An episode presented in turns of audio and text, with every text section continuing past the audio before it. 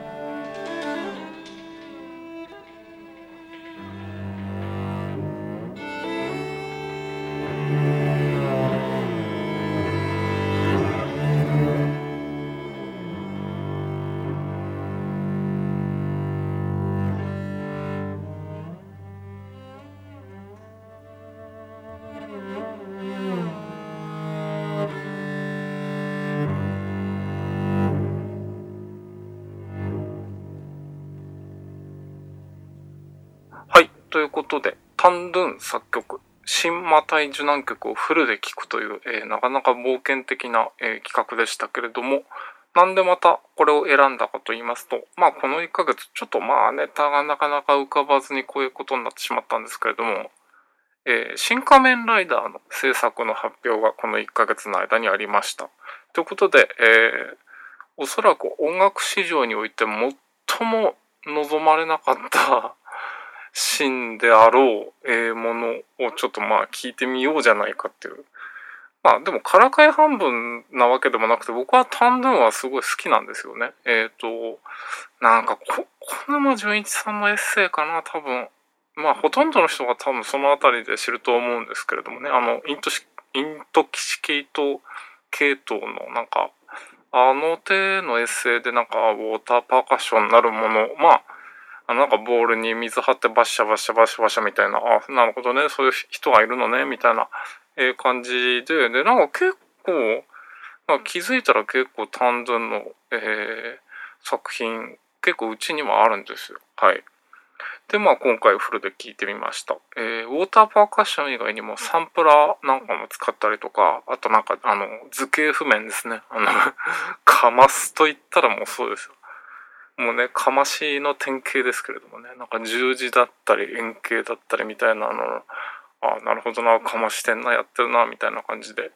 で、まあ1時間半近くですね。もうフル尺で完璧に聞きましたから、これ。もう映像以外の情報は全部、えー、聞いたということで、えー、で、まあ悪くないな、なんていうふうに思ってたとこで、この後に本家を聞いてみるんですけれども、本家、まあ、当然あのもっとこれ以上の時間ありますからあのフルでは、えー、かけられませんけれどもあの本家すごかったです。やっぱりあのバッハ先生は素晴らしいということですごいなーっていうのを、えー、今回、えー、ここから先は味わって、えー、今月は終わりにしたいと思います。1970年、えー、ドレスデンのルーカス教会というところで、えー、演奏されたバッハのマタイ受難曲の演奏です。えー、葬式が、えー、ルードルフ・マウエルスベルカーという人です。それではお聞きください。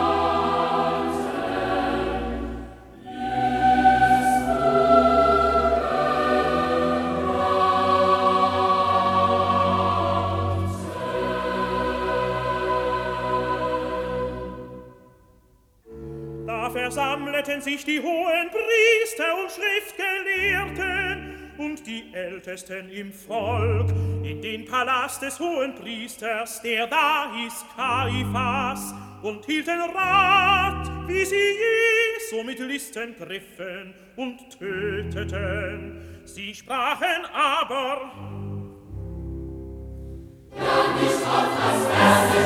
Da